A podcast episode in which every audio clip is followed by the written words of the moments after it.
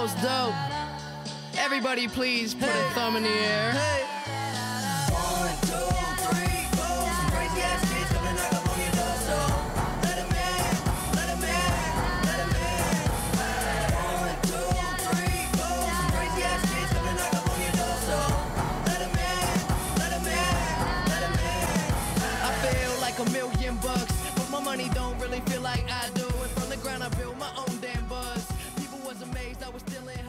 Hey everybody, how you doing? Well, that's good. Welcome to Broad Street Hockey Radio. That's right, BSH Radio. My name is Bill Matz. I'm your director of fun and games for the evening. I mean, they're getting to 10. There is not Oh, yeah. a single doubt that this thing gets to 10. There's just nothing stopping them from losing 10 in a row. They're at 7, uh, 05 and 2 over this stretch. It feels like we've been here before. I don't know. It just seems as if we've done this a couple of times in the recent past.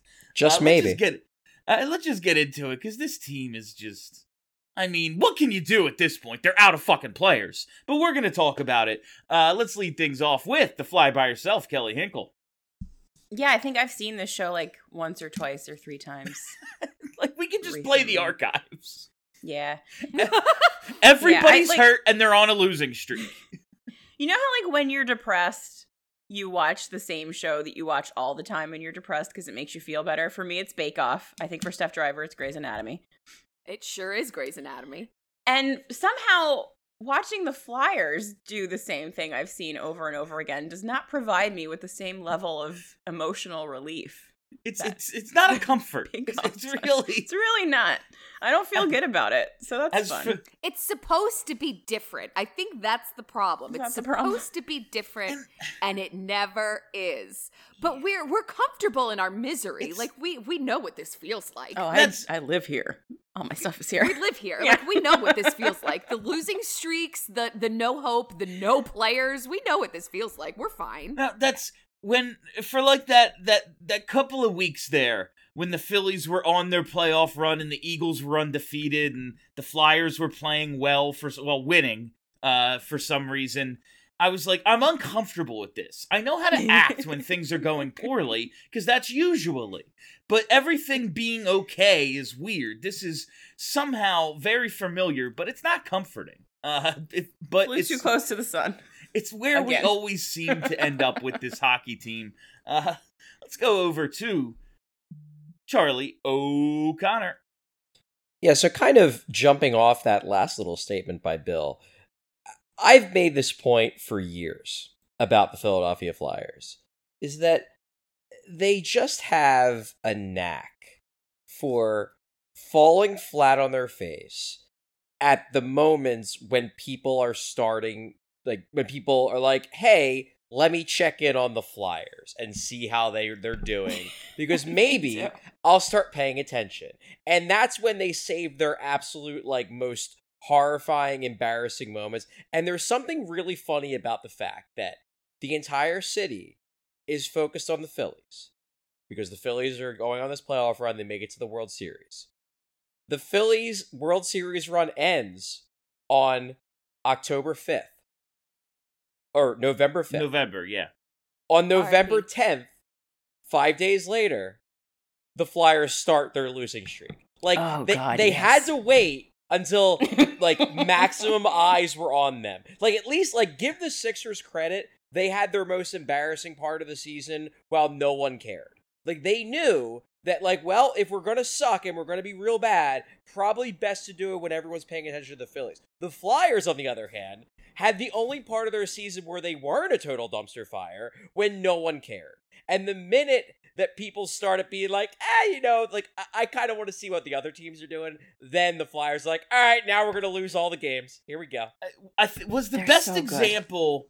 I feel like the best example was that uh the Flyers were like playing well. It was like, no, really, tune in. And they had that national TV game against the Penguins on it was like Halloween or maybe the 30th, and they lost nine to fucking one. Like it was it was like a curb stomping. Yeah. a few like they always like I'll always remember that just as like yep sorry everyone, false alarm. You can go back to your like just watch watch whatever the watch something else. Like just you can go back to whatever it is you were doing yesterday. And that's just who this team is. Uh last but certainly not least, Stephalicious D, Steph Driver. I don't have anything to say about the Flyers. I think that that's probably the that best, the best is that all- I can do right now. What'd you say, you were Bill? doing the ending the show. Yeah, I, I wrapped it up. Oh, That's it. and that. Um, I, I mean, we know, we knew, we knew what they were. I'm just not surprised. That's where we are. I'm not surprised. We knew what they were. We knew what the season was going to be. It, it just took a little bit longer to settle into the misery that it usually does because the Phillies were feeling good about themselves, and that just kind of carried over to all of the other sports. But we knew what this team was. This is their I, trash. I don't, I don't know. Kelly was was very much about to go full Kelly mode a couple was. shows ago, and I had to be the jerk who's like, "Nah, they're still bad." Yeah, Charlie did this actually.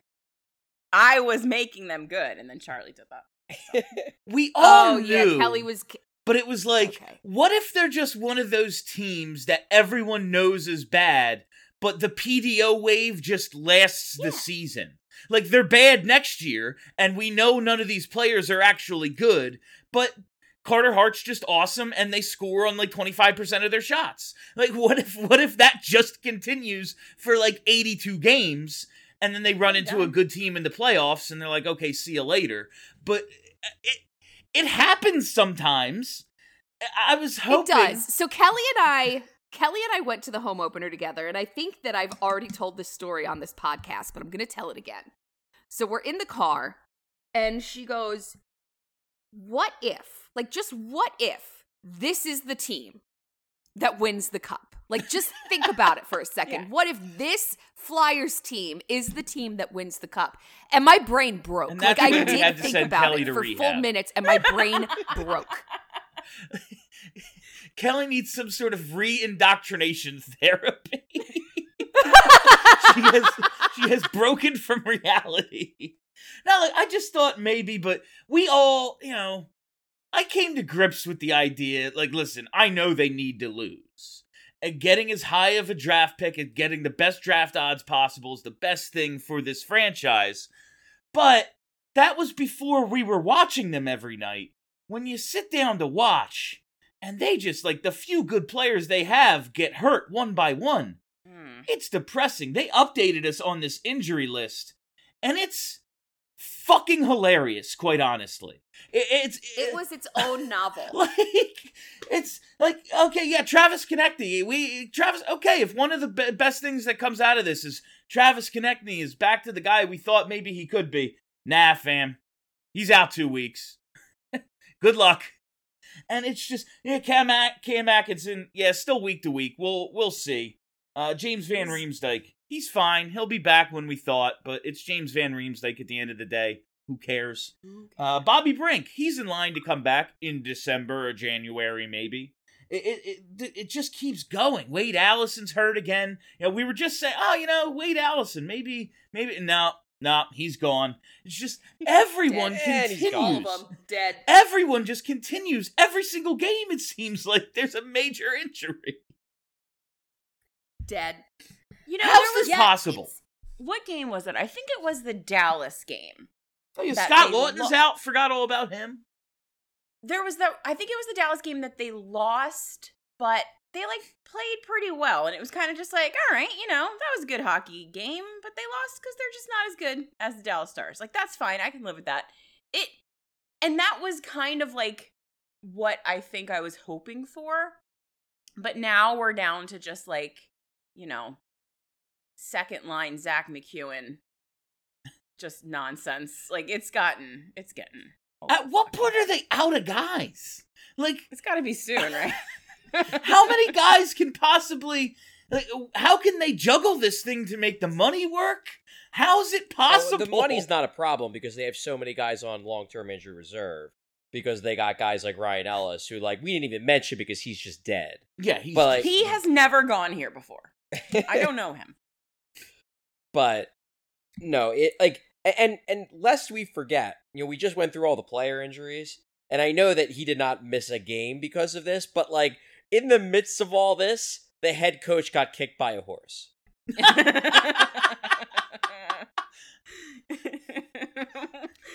However- best team ever.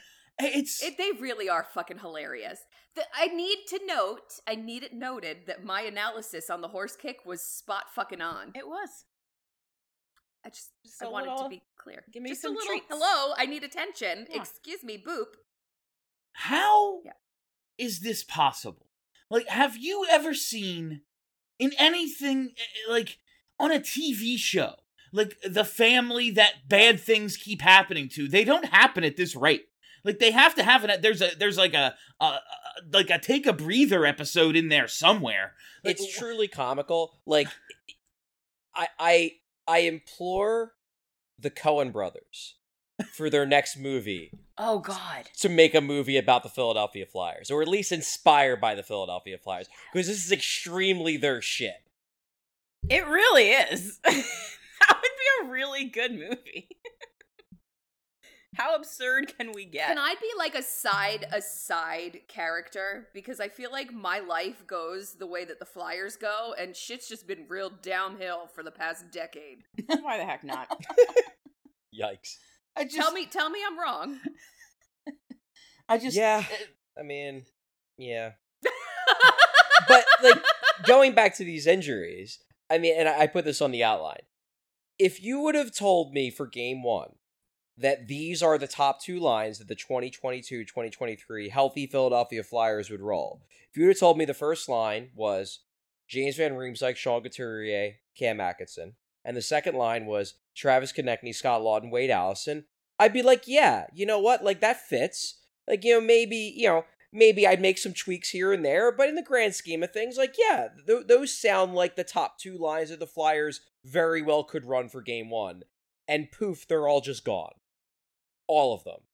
They literally have two, their, their top two lines. Now, I'm not saying that they are actually like the top two lines on a good team, but still, these are the, could be the Flyers' top two lines. And they are just not playing. They lost mean, them like, all. outside of Kevin Hayes, that's like what their six highest paid forwards. Yeah. Yeah. Uh, JVR, Couturier, Atkinson, Konecny, Laughton, and then well Allison. He's you know, but every like, how is this possible? It's really remarkable. It's fucking. Uh, it's it doesn't seem, and that's. It's not a shock. They didn't have much talent to begin with. You know, we called it like in terms of high end talent, one of the worst rosters in the league, and now they're just missing everybody. Uh, yeah. it's not a shock that they've lost seven in a row. Uh, like the Capitals aren't good. Pittsburgh, the Islanders twice. I guess it's feasible they win, but they're not going to. I mean, to Uh, me, if they're gonna break the streak, it's probably got to be tonight. Like it's because the Capitals, everybody's injured for them too. Yes. So Yeah. this is a, this is a winnable game. They could beat the Caps. The Caps have, I think, actually a worse record than the Flyers. So like the Caps are It in was that's spot. identical when I did Yeah. the Yeah, checking. they could win this game. If they don't beat the Caps, I think they're losing ten because it's hard. Like yes, the Penguins haven't been amazing so far this year, but like they're still the Penguins. They're gonna beat the Flyers. Like it's going. They're they're gonna find a way. Sidney Crosby's gonna score a hat trick. If the Flyers are up four two in the third period, Sidney Crosby will score a hat trick in the final ten minutes just to make sure that the Flyers don't beat the Penguins. And No. then after they lose that game, they play the next night on the road. Like that's a game that everybody That's- loses. Yeah. So then there's ten losses right there. Boom. No, I've decided actually that they're going to beat the Penguins. A because I think I'm going to go. So like I would personally enjoy a win.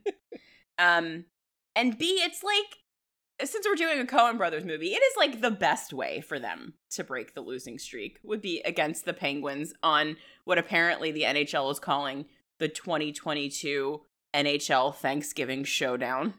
Are on I Black guess. Friday. They gave it a title. Honey, They gave it a title. Yeah. honey, Kelly, sweetheart. No, that's what I want. They're not going to break this losing streak. They might. Sweetness, this is not a No, happy that's, ending. That's what I was just about to ask. Yeah, but is it This is- possible this they is not, lose? No, they, there's no there's no redemption arc. They just don't. There's no coming back. They don't win. Is it possible this they is not, lose this out? is not a happily ever after. They just if lose. did? What, what was it? The Sabres that No, did no, no, like no, no, no, no, 20 no, no, no, no, no, no, no, 20, no, no, no. 30 Other games? way, other way, Kelly. Kelly, I need you to think about what if they don't? What if they just do not break this losing streak? That's what I need you to think about here. It's- what if they just lose No. out? We broke Kelly. What if they just like, no, don't? I don't want to. What if they just don't her. win another game? Like, uh, uh, it, it seems like obviously it's hockey. Everyone wins now and then, but you just look at this team. You look at what keeps going wrong for them, and you're, I, I just keep going. Yeah, they could. You know- I, it's it's not. It's Thanksgiving, and I think they could lose the whole rest of the season. That That's- could be that would be fun to be quite honest with you. Like It at that be. point, once you start making history, then you're like, fuck yes, lose another one. Like let's go. Like it gets to be a fun You know they draft second thing. though. You know. Oh, 100 Yeah, but if They they, dra- would- no drafting second is fine. They'll still get the worst would be if they draft fourth. They're gonna draft I'm- second, they're gonna take the Russian guy, and he's never gonna Yeah. be able to come over here. Yeah, That's he's, the Flyers. He's gonna get put in a cell with Fedotov, and Yeah. we're Oh, no. like, no, so I, the the thing about It's not this- like about second this is run- bad. Fairness, Fedotov is on an iceberg. He's not necessarily in a cell. They sent him up to Siberia. He's on an iceberg. I'm sure there's a fence. So the thing about this run that's really like I, I hesitate to use the word demoralizing because at this point, like as we've said uh-huh. earlier, we knew this team was going to be bad. But here's the thing: like the previous two seasons, when they go on these awful runs, it was it was frustrating to watch because you'd watch them and you'd be like, they should be better than this, and they just like are constantly fucking up. You know, they're making dumb mistakes. They're they're giving up on games, and you're just you would get frustrated because it's like you are better, like you have more talent, and you're just not using it. The thing about this one is that like you watch the games, they are trying. They're trying. They are they are keeping games close. the effort is there. They just stink. Like and and and especially with all these guys hurt, like they just don't have the talent. Lukas Sedlak was on the power play last game. They just don't and I like Lukas Sedlak. He had 6 points in his last NHL season. He shouldn't be sniffing an AHL power play. Like they're just not good enough and it, it's just it's it's demoralizing because you watch them and you're like they really are giving it all they have. They are trying But- so hard. But this is all they they have. stink. This is all they just have. so- It's, that's Yeah. like I, I said at the beginning of the show. It feels like we've been here before, but it's not the exact same script. Like before, we always said, you know, one thing, one bad thing would turn into ten bad things, and then they just fold up and go away for two weeks, and you'd open your eyes and go, "Oh fuck, they lost ten in a row."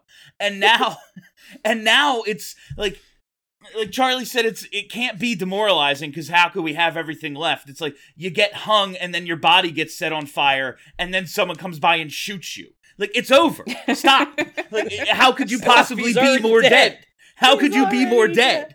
Like Yeah, I, Thank it's, you, it's, I i I'm not even like I, I used to get mad in these situations and yeah, be like, you have Claude Yeah. Giroux and Sean Couturier and all Jake Voracek. How are you this fucking bad? And now it's like, I, you know how I texted you guys earlier this week talking about the post games, and I was like, I just need to fucking sleep sometimes. So I wish someone would Yeah. just let these guys take a, a week off. Like, just go take a fucking nap. I mean, I almost even- feel bad for them. There's nothing Yeah. they can do. even John Tortorella is like, you know, like the dad that has a kid that's like a little bit dumb and like he runs the wrong way on the soccer field because he doesn't know what he's doing. But everyone's like, oh, yay, look at little Billy. He's trying. Like, that's, I feel it. like that's what John Tortorella is doing with, with the Flyers right now. Like, even he's like, you know what? I, they tried. What are you going to do? Like, he's not even That is mad about exactly it. his mentality after these games. It's Yeah. basically just like, you know, they tried. Like, I can't get mad. I- I think the one comment he said was like, I'm frustrated for them. Which Yeah. like is like it's it's accurate and I get it. It also is extremely patronizing. Yes. no, but like in terms of harder to play against, like the little things we talked about earlier in the season, like the puck goes deep in in the offensive zone, the other team breaks out, and the puck carrier is a lot of times looking at four or five Flyers jerseys in front of them. They just get by them because those jerseys are being worn by borderline like AHL players. Yeah, yeah. It's they're harder to play against. They definitely are. Eh, they just they can't win. They they're not good enough to win games. And, No. and the one guy who's like an established NHLer, uh, Kevin Hayes, who's got 19 points in 19 games, the coach seems to hate. Yeah, he does. He really does. This which this is, is fucking not. hilarious. It's one of the low. Hold on, wait. I've I've been in the hospital. What the fuck is happening with Kevin Hayes? So Oh, there he's is a third Torts liner hates now. him? there is low key tension between Torts and Hayes, and it's Which kind of been like it probably hasn't a, a big enough deal hasn't made up, but I I noted it all in my column from yesterday at the Athletic. Please subscribe. But we'll go Dollar a month. It's a great deal. I'm getting yeah, back great in deal, this week. Black Friday deal.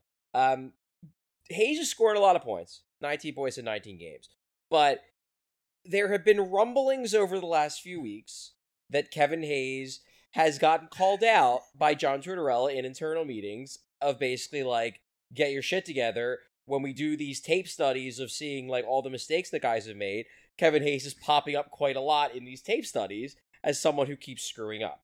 Well, Ooh. now we're starting to see some, you know, outside evidence that this is happening. So the first thing was when in the um in the Montreal game, he was placed on the third line with the wingers. I believe it was Patrick Brown and Max Willman. So now we got third line center, third line center Kevin Hayes with two guys who probably are AHLers. Um, so that was not that was not a great sign.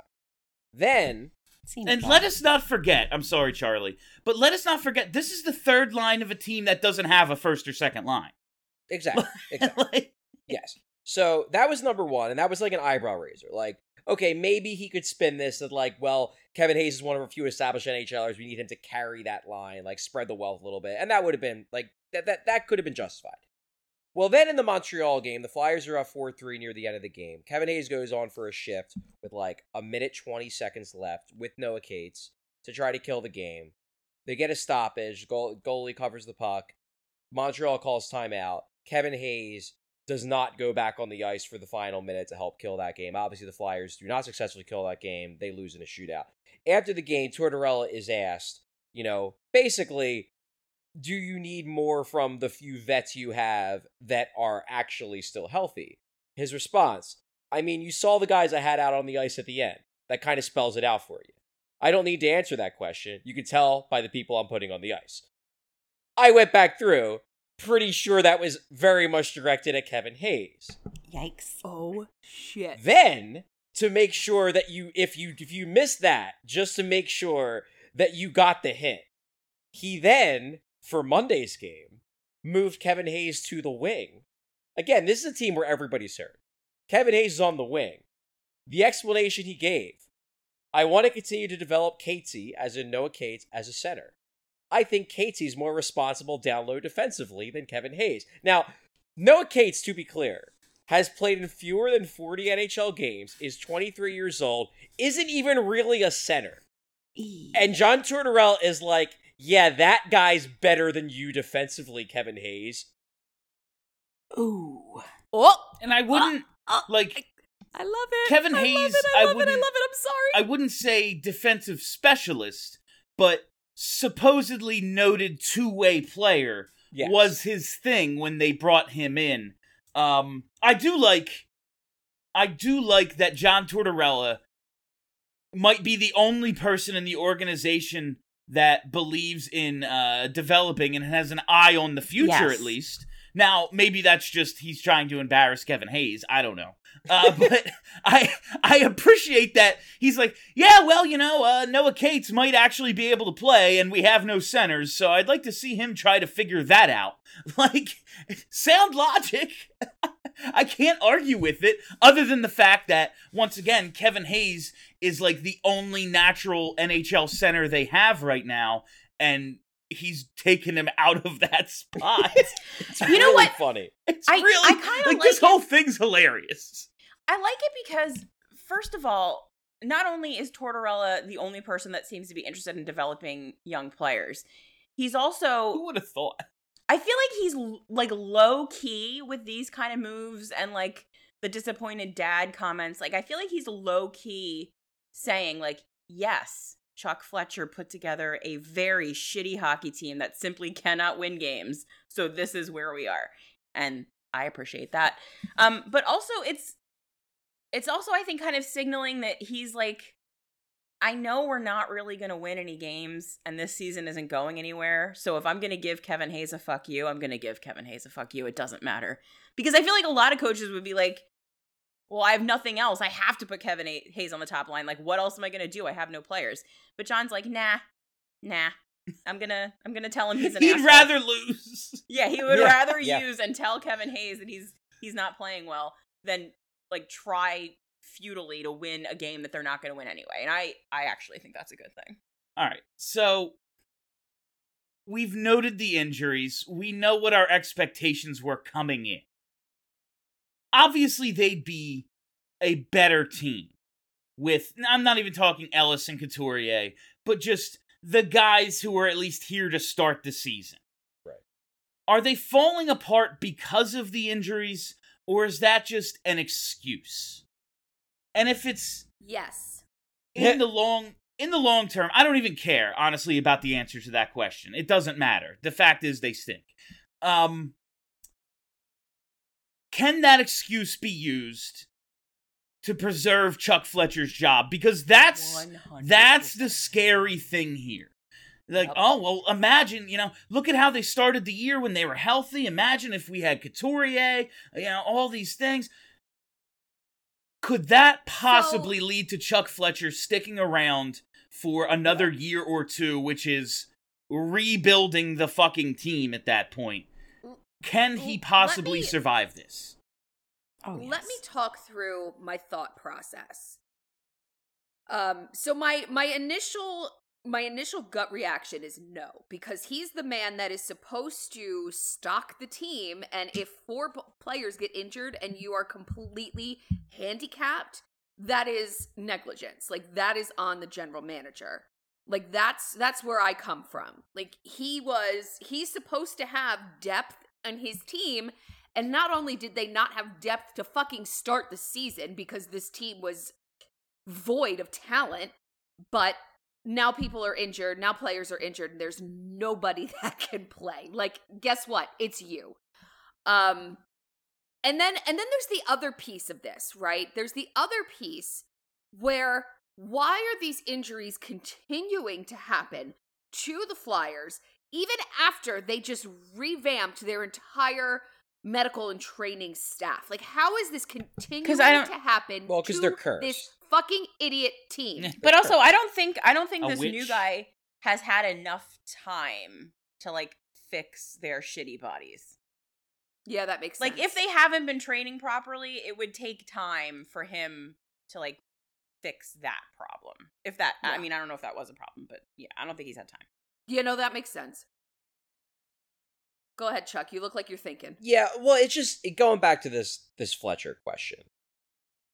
Like, is it possible that injuries give him a longer leash? I mean, maybe because I do believe, and this is something the fans don't want to hear, but I do believe that there is a feeling within ownership that while Chuck Fletcher has not done a great job as general manager, that he has had an inordinate amount of bad luck go against him and that they're willing to cut him some slack because they kind of feel like, you know, a lot of shit completely out of his control has gone wrong. And I actually don't totally agree with that. That said, I don't think he's done a good enough job of reacting to it. But I do agree that the amount of misfortune that wasn't in his control that has gone against him is utterly insane. That said, I think that if there's a justification that will be used, because I made this point on Twitter, I think it was during the last game. People got very angry that like they're not gonna. I really don't think they're gonna fire Chuck Fletcher in the middle of the season. I would be sh- surprised. No, of course I- they're not. well, Not with the pe- way well- it's gone. well, no, it people- would've had to people keep- disaster. people keep asking that like if they keep losing will they and like i guess the answer is you know you never know because the fact of the matter is is that if the flyers lose 15 straight games and fans are just real real mad which they already are but like they get real real mad and comcast decides well we got to do something and we're not going to fire tortorella because we just hired the guy and also like we like him number one number two we're still paying Alain Vigneault to not coach this team we're not going to not pay two coaches to not coach this team. Pay two coaches to not coach this team. So if they got to throw somebody overboard to, if they believe they need to pacify fans, it's going to be Chuck. So I guess that's possible. That said, they clearly made the decision in the summer that they were going to stick with Chuck. I don't know what this season has shown them so far. Like they knew the team was going to be bad. So like you went in, you knew the team was going to be bad. You were okay enough with Chuck Fletcher building a bad team to keep him, why would you then fire him because the team is bad? Like you knew this. We all knew the team was bad on paper. Why would you respond because the team is bad? Now, would they fire him at the end of the year?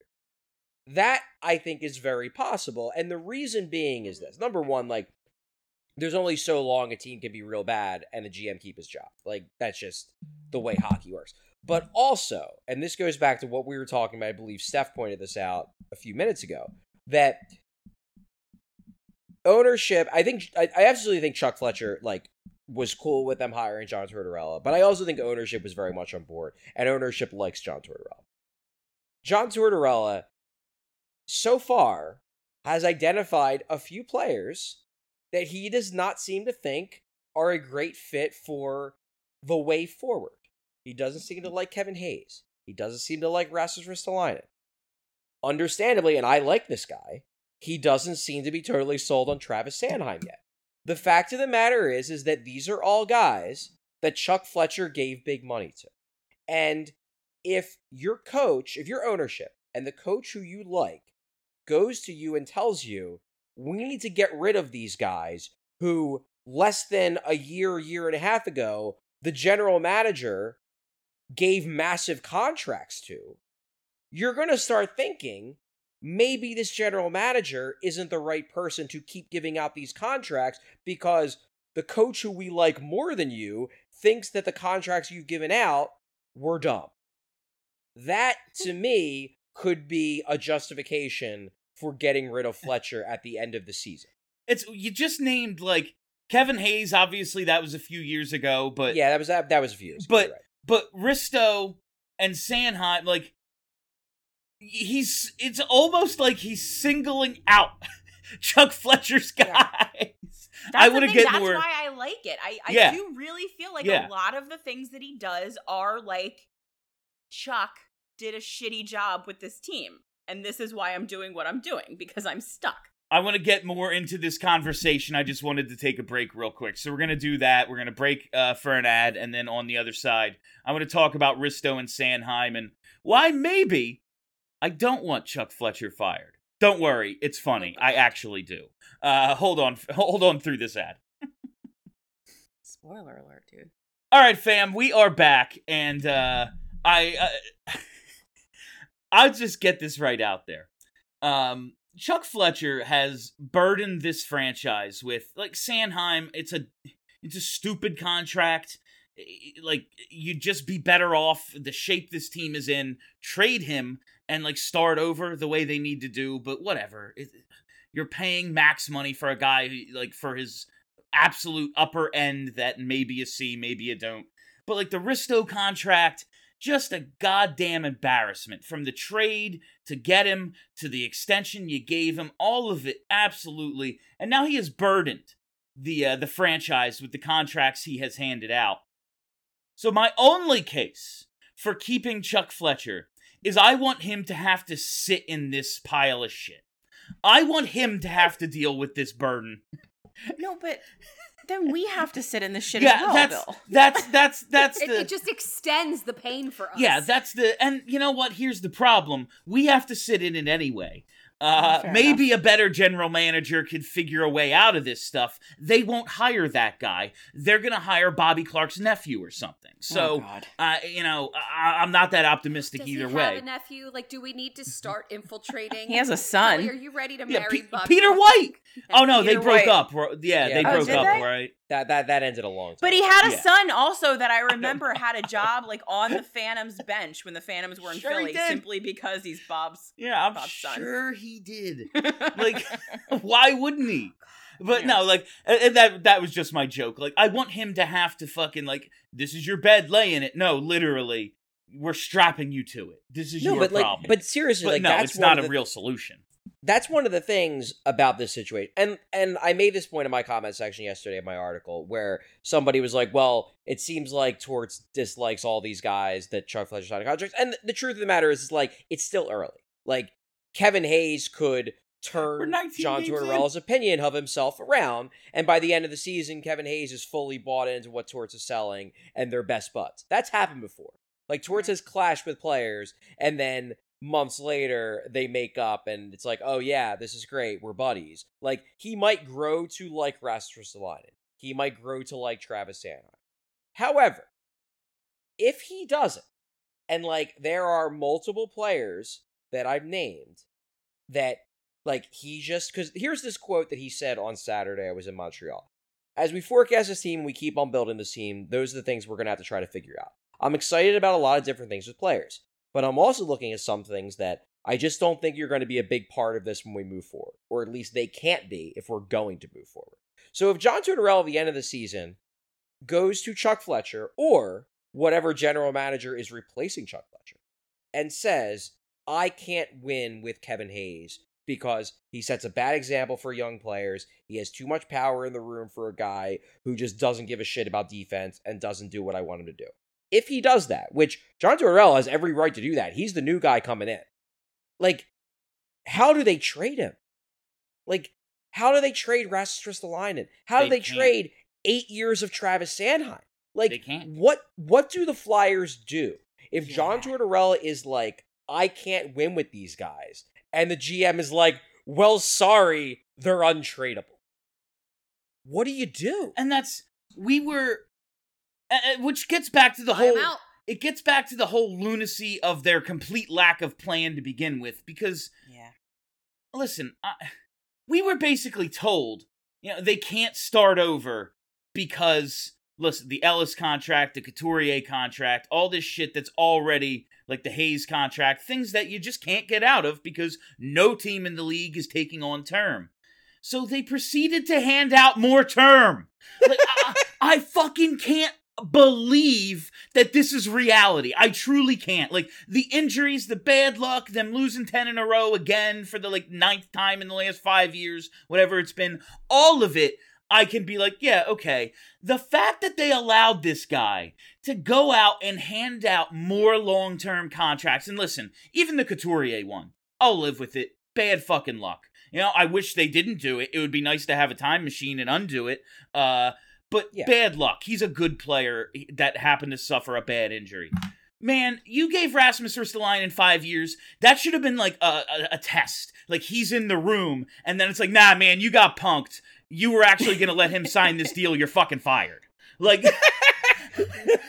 Okay, that would have been nice. that, That is should have been like the walls Yeah. come down and he's in a st- he's in a studio. He's not at the facility, and it's like, yeah, you you, you did you did you think we were gonna allow this to happen? You think No, we were going to sorry. rubber stamp this in the end? Yeah, Like, did you really? Uh, it- it's fucking insane that they've allowed this to continue. It's just like when they let Holmgren sign uh, Andrew MacDonald, MacDonald, and then yeah. he's not the GM a month later. How is he in control? yeah, Yeah. You're not wrong. I just So here's How? the here's the other piece, right? That no one really wants to talk about. They let it go on because they think he's good. yeah. They yeah, you're not wrong. because they like the moves. Yep. hmm Yeah, Yeah, that's Like that's that, the they think it's good. that's the real I think heart of the problem is that like we know that even fully healthy, this is a bad roster. But all of these assholes thought that healthy this was a very good roster. Yeah, that's and they were going to win some games and it was going to be a whole ass thing, but like that's not true. In in And it never was going to be true. in the Never. ridiculous fairy tale where Couturier and Ellis and everyone else are healthy, what's this team's ceiling? Second round exit? Yeah. Like God, that, Well, that and, feels and high. you you hear it again. It Uh, goes back to ceiling. kind. It goes back to kind of the philosophy where like the the idea behind this team, the way this team is built this year, is that we're going to be more competitive and we're going to be tougher to play against. And you get guys like Tony DeAngelo, who's a fiery guy, and Nick Deslauriers, who's gonna you know Fight. stick up for the players, and like add in those guys, and then you add in John Tortorella, who's the epitome of the hard to play against fiery coach. And then suddenly, this team is going to be not great, but good. And then you can build on that good team by getting more good players. Now, how you're going to fit them onto the cap, I have no I freaking clue. how? But that was the that was the idea. Whereas all of us looked at the team and are like, no, this team is nowhere near good enough. And that was even when I thought they were going to have Sean Couturier. I mean, not that they were going to have Ryan Ellis, but when, even when I thought they were going to have Sean Couturier, it was like, nah, this team like their their ceiling is probably like bubble playoff team that misses the playoffs because they're not going to get this magical boost from being so tough to play against that they suddenly become great. But trust me when I tell you, there were people in and around the organization that did like when they still thought Couturier was going to come back. That like, yes, we're going to get this big tough to play against boost, and like, no, no, Nick Deslauriers is a bad NHL player. Um, yes, there's probably some sort of intangible boost there, but like, getting him is not going to make you a cup contender because he's there. Getting Rasmus Ristolainen is not going to magically make you so tough to play against that the defense is going to be fixed. It's just not going to happen because Yeah, they're not that- good. And that gets to the heart of it that we've talked about a thousand times. Until the organization is rid of people that think that Nick Deslauriers is going to make your team hard to play against in today's NHL, we're simply not going to get anywhere. Because those That's- are the guys making the decisions. We've used the Tampa Bay example so many times, but it just bears repeating. Pat Maroon is not Luke Schenn. These guys are not the reason they won the cup. Having a fucking all-star team is why they won the cup, and then they just went out and got some guys who can beat you up too. Like, Yeah. it, it, it, it's so ass backwards. And earlier in the show, when we're talking about the losing and it's kind of a bummer to watch, that's all true. I could deal with it if it was all in service of something. But this team, in the best fucking case scenario, is going to get Connor Bedard, and he's going to be, yes, maybe better, you know, generational talent versus guy who was a star for a little while. But basically, it's just Claude Giroux all over again. Like, okay, you have this great player, and you can't figure out how the fuck to build around him, so we're a bubble playoff team still. Well, to and be fair, that's- yeah, I, I don't I don't know if I totally agree with that. no, he would be he would be Connor McDavid dragging the Oilers into the playoffs every year. and Except there's just- no Draisaitl. okay, fair. Well, maybe Cutter Gauthier, yeah. Yeah, maybe. oh, maybe. Charlie. Just saying. if that happens, I'm gonna be so happy. It feels very. Are you are you sold, Charlie? Because you were you were a Yeah, skeptic. Charlie went and you saw were him in real you life. were a cutter skeptic. I I mean, I look, I wouldn't say I'm a Cutter skeptic. I would say that I was it was I thought I liked the pick because it was a big swing, but there was risk there. He looked good. He looked he looked good in the game I saw at Boston College. It looks like he's figuring it out. I could see him being a like in all honesty, like a- and I don't think he's going to be this good. There are some Draisaitl comparisons. Oh, Chucky. like he does have a, the great shot like he he's he's not like ultra ultra physical but he does know how to use his size to like ward off checkers and stuff like you you can see a little bit of that i don't think cutter gauthier is going to be like the best player on a really good team but i think he's going to be a pretty darn good player the, See, the skills are there All I this like tape that. you watch, all this research you do, and I just pick a guy based on his name. that's the way to do it. That's how you evaluate, never miss. baby. You never know, miss. you I'm not hockey saying I'm not saying I could run a cup contending hockey team. I do believe me or anyone in this Zoom chat right now could do at least as good as the Flyers have done. Oh. Like, without question. I'm not We saying we'd be good.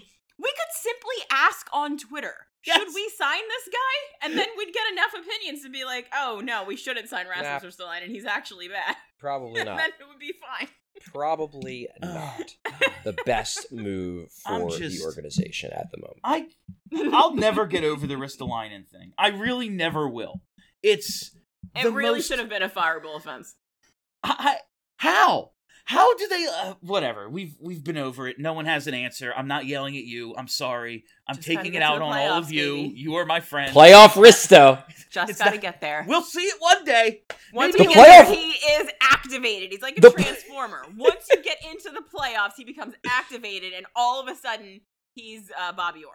We The just gotta playoff get Risto there. thing, what I love about it is how many people on Twitter don't get that I'm joking when I tweet about it. And they get all mad. And it's like, he's never made the playoffs. How do you even know he's going to be good in the playoffs? Like, that's the joke. exactly The joke Thank is you. is that the reason why they got him is because it's like, well, we're gonna need guys like Risto on the back end when we're a playoff team and we get to the playoffs because the game is so much harder. Then it's like, okay, I guess that's theoretically possible, but you gotta make it first, and he ain't good. He ain't gonna help you get there. So, like, perhaps in some weird world, perhaps Rasmus Ristolainen is the guy you trade for when you're already a good team. You trade for at the deadline to stick on your third pair Charlie. to be the hard to play against defenseman in anticipation of the playoffs. and he's that on the could f- be the thing that saves us. We need a playoff contender, like a legit contender, to lose a right-handed defenseman right before the trade deadline, and in desperation, send us. I don't even give a fuck what it is. A third round pick for Rasmus Ristolainen. And Robert That's Hagg? what we need. And Robert Hagg, yeah. Yeah. Future third. considerations. no, here's the problem with that scenario those guys are always in the last year of a contract and the Yeah. team covers 50% of their salary I know, but I said desperate. i know it's just like yeah, yeah it that's also is funny. The Flyers had the opportunity to do that, yeah to do sure exactly did. that. We're Yep. like, we can, I don't want to talk about that right now. and they're now. just No like, nah, we're gonna keep them. We're gonna Keep, keep him. I don't want to talk about that right now because then that makes me mad at Ivan Provorov again. And do you know what that does to my blood pressure? Best not. Fucking Ivan Provorov. What does this have to do with Provorov? Well, because Provorov being a little pain in the ass is why they decided to keep Rasmus Ristolainen. Oh. Blah blah blah blah blah. Fucking everything. I hate everyone and everything that is related to this team except for you people. Thanks. Look at us. Oh man. So- okay. Look at us. Okay, so one thing I do want to talk about, um, Okay.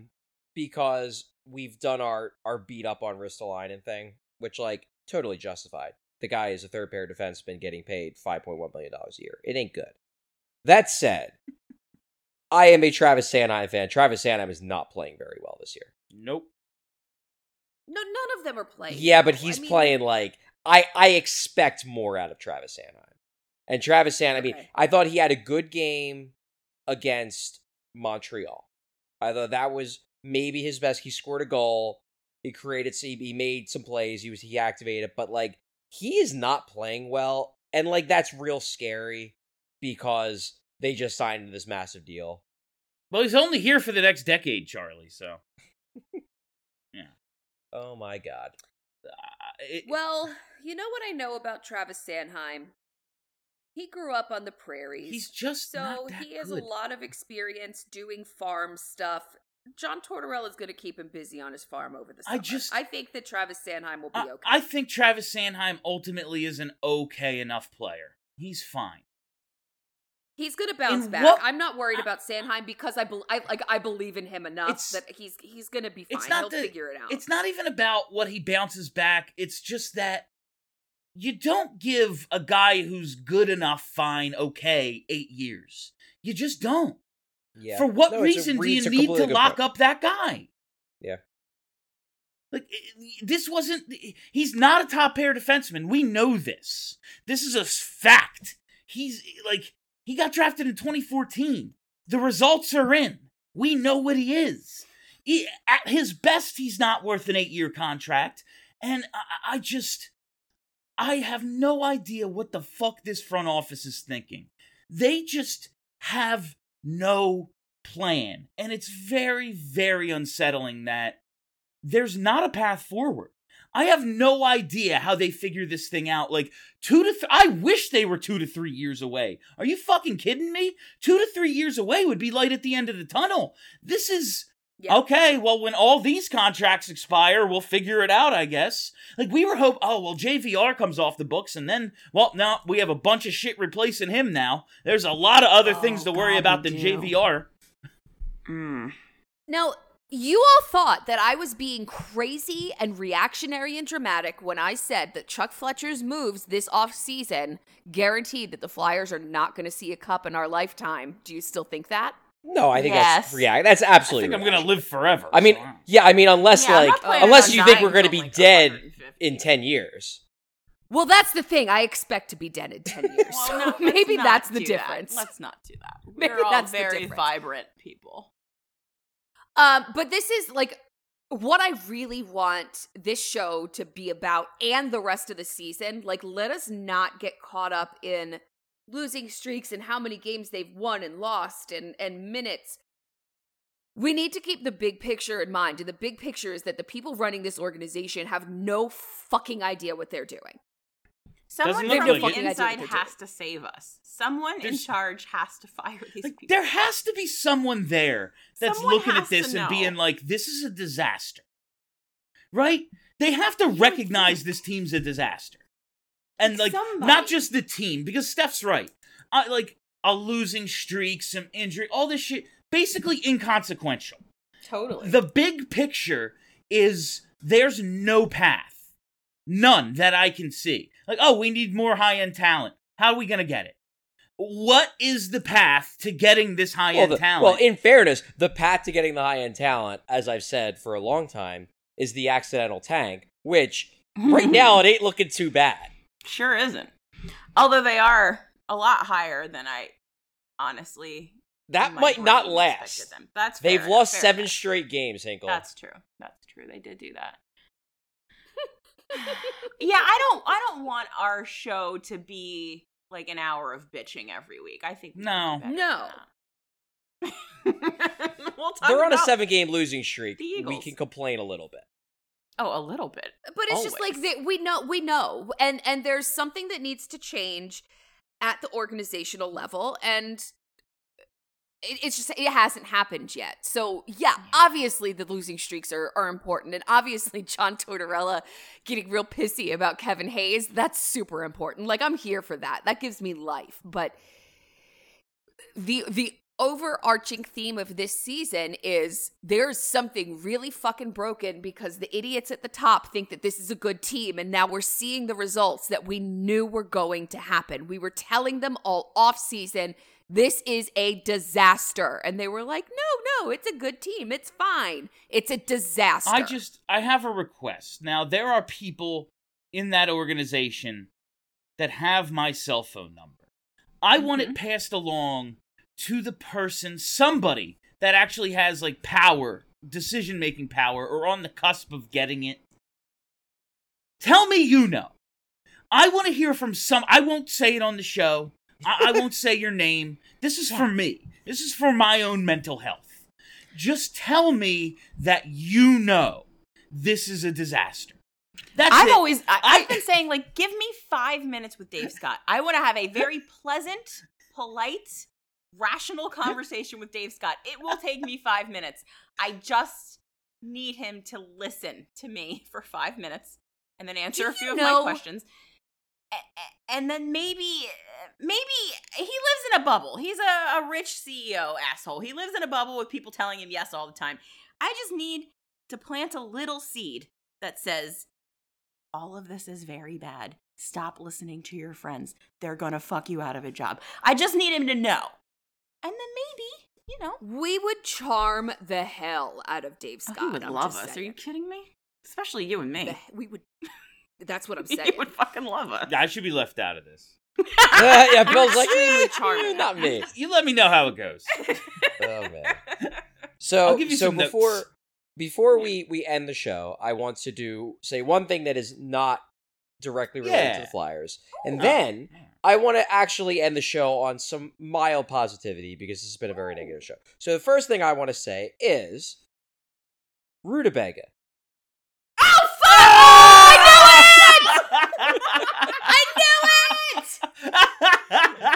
Fucking told you, people. I told you. I'm right about everything. It's a retool, Charlie. Someday I'll give it to you. That's Oh, insane. God. that's oh, that's good. I can't believe you listened to that whole show. God I did listen to the whole I- thing. It was like two hours long.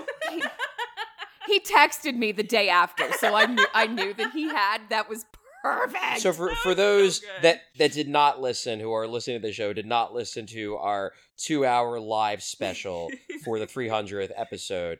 I was not a part of the live special. I was a part of the 300th episode. Was not a part of the live special, and the people on this podcast said some very nice things about me. And then they said, "There's no way Charlie will actually listen to the show." Steph was the only one who said, "No, he will absolutely listen to the show." and they decided that the way it would be determined if I actually listened to the show was if because I believe this was said at like the the hour and 15 minute mark where it was like okay if Charlie listened to the show he has to come on the next show and say rutabaga. And if he does we know he listened and if he doesn't we know he didn't. So I wanted to make sure I said rutabaga to prove that I did funny. listen to the show and I did Oh hear all the very nice things you said about me and thank Shit. you you're all wonderful Let's see that show. Like those shows weren't negative at all because we were just being self-indulgent and talking about ourselves. That was great. Maybe we need to do that more. I was gonna say that seems to be a strategy for some Flyers podcasting. Maybe we should just talk about ourselves for an hour and how great we are at everything. it is. amazing well, I think that since Charlie heard us say nice things about him, I think he needs to say nice things about us. Oh, I just Hear think that. that's I don't need it. Fair. I Text mean Steph nice I don't things know about I her feel like I later. missed the boat Yeah, on that. text text me nice things about me, and that's it. Okay. That's I'm it. good. that works I'm just gonna So- disagree with you anyway, so let's not waste there time. we go Uh, So yeah, now I said I wanted to end thing. it on some positivity. So, despite the fact the Flyers are losing lots of games and are pretty much just a bad hockey team, there are some good things that are happening with the team. Like Wells Owen Fargo Tippett. Center looks great. Owen Tippett looks pretty darn good. He sure Yeah. does. He Yeah, looks he like a player. Yes. He does. Is he like a? I'm I'm actually I'm glad that you mentioned that because I I saw him. Eh, that was my most recent impression of the Flyers. Like Owen Tippett's. We're, I we're, might- I'm not upset with him. I might go so far as to say he's a gamer. I mean, folks. Owen Tippett. To be clear, I do not watch Owen Tippett and say, "Man, this guy is a star." No. But I I look at him and I say he's a piece. He looks like a piece. He looks like a shoot first guy who could score 25, 30 goals a year and be a real good piece on a good team.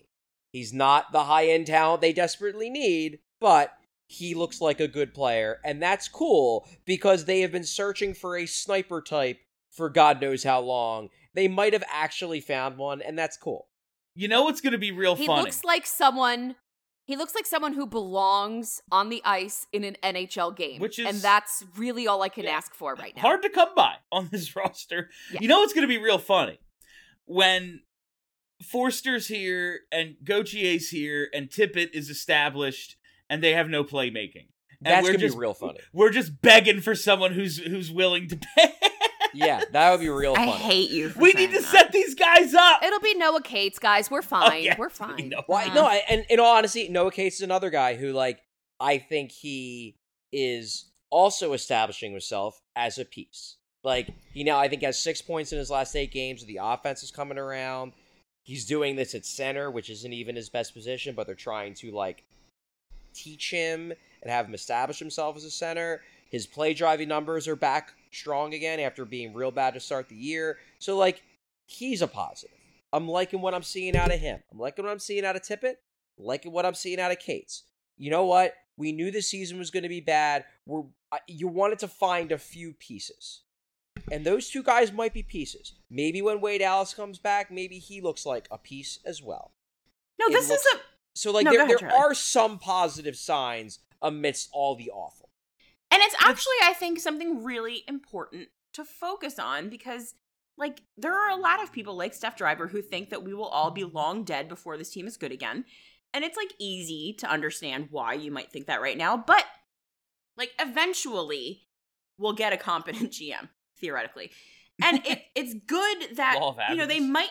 They might not have big foundational stones like outside of Carter Hart, but they do have blocks. They have some stuff that they can use to build upon. And that's, you know, that's that's good. It's not as though the cupboard is totally bare.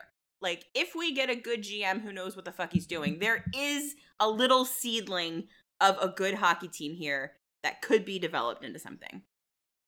In my opinion. Yeah, no, I completely agree. And sorry that my microphone was not muted as I was telling Bear that I'm not talking to him. Leave it in, Um, in my opinion. I completely agree. And if if there's someone competent, like there are some pieces here that could work.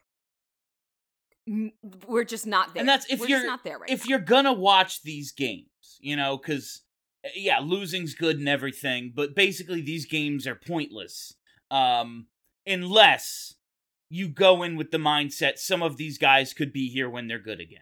Yes, know, like, exactly. That's Exactly. this season. If there is a point to it, other than filling out the other team's schedules, it's individual evaluations of a few young guys who could be here and beyond the suck. hasn't Tortorella like explicitly kind of said that? Like Oh, he that's has. what we're doing this Yeah, season? He has Yeah. absolutely. Yeah. He has said, and like, if you want to, uh, let, let's. This is a very negative episode, so let's end it on some some mild positivity. Part the reason why I don't think that like, while I think the immediate future is very bleak, and I don't see a quick path to fixing this.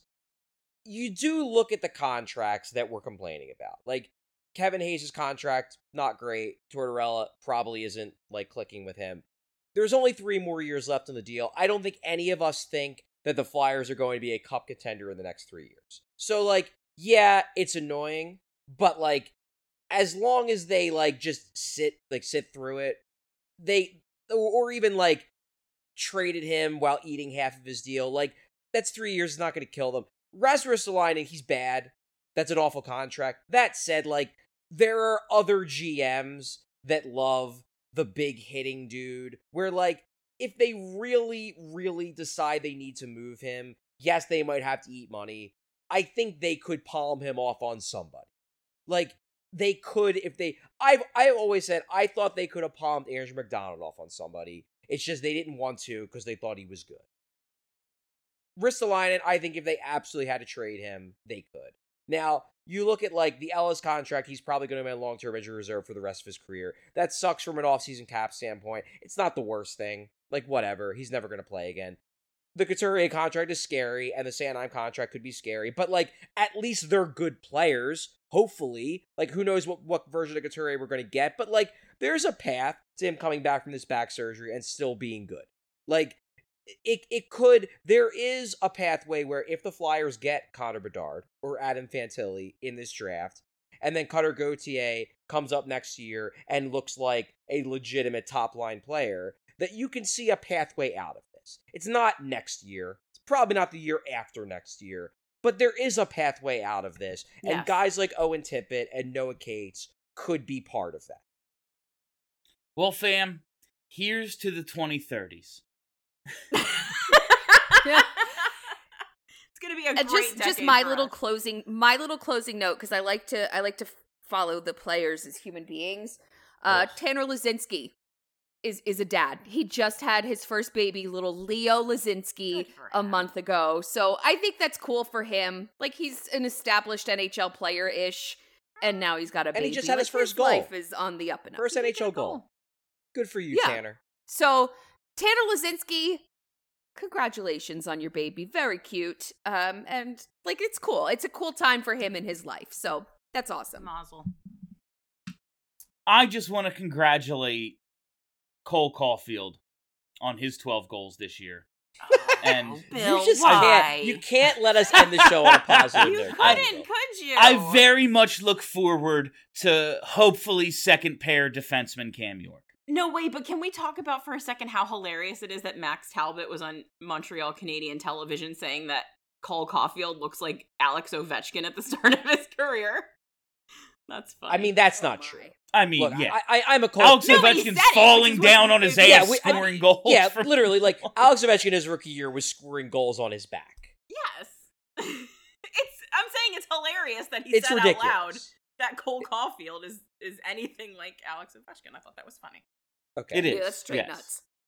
All right. That's nuts. Are we uh are we done now? Yeah, I think we're done. All right. And that is all the time we have for you on BSH Radio this week. Thank you all for listening. Thank you for hanging out. If you haven't already, you got to hit that subscribe button. Search Broad Street Hockey wherever they're podcasting. Boom. Content, baby. uh, uplifting, inspiring content like today's show Always. and so much more. Uh, just, you know, hit subscribe, give us a five star review, say nice words, all that stuff. All right. For Steph, for Kelly, for Charlie, my name is Bill Matz. Have a great week, everybody. Are you ready to talk about sports? Who's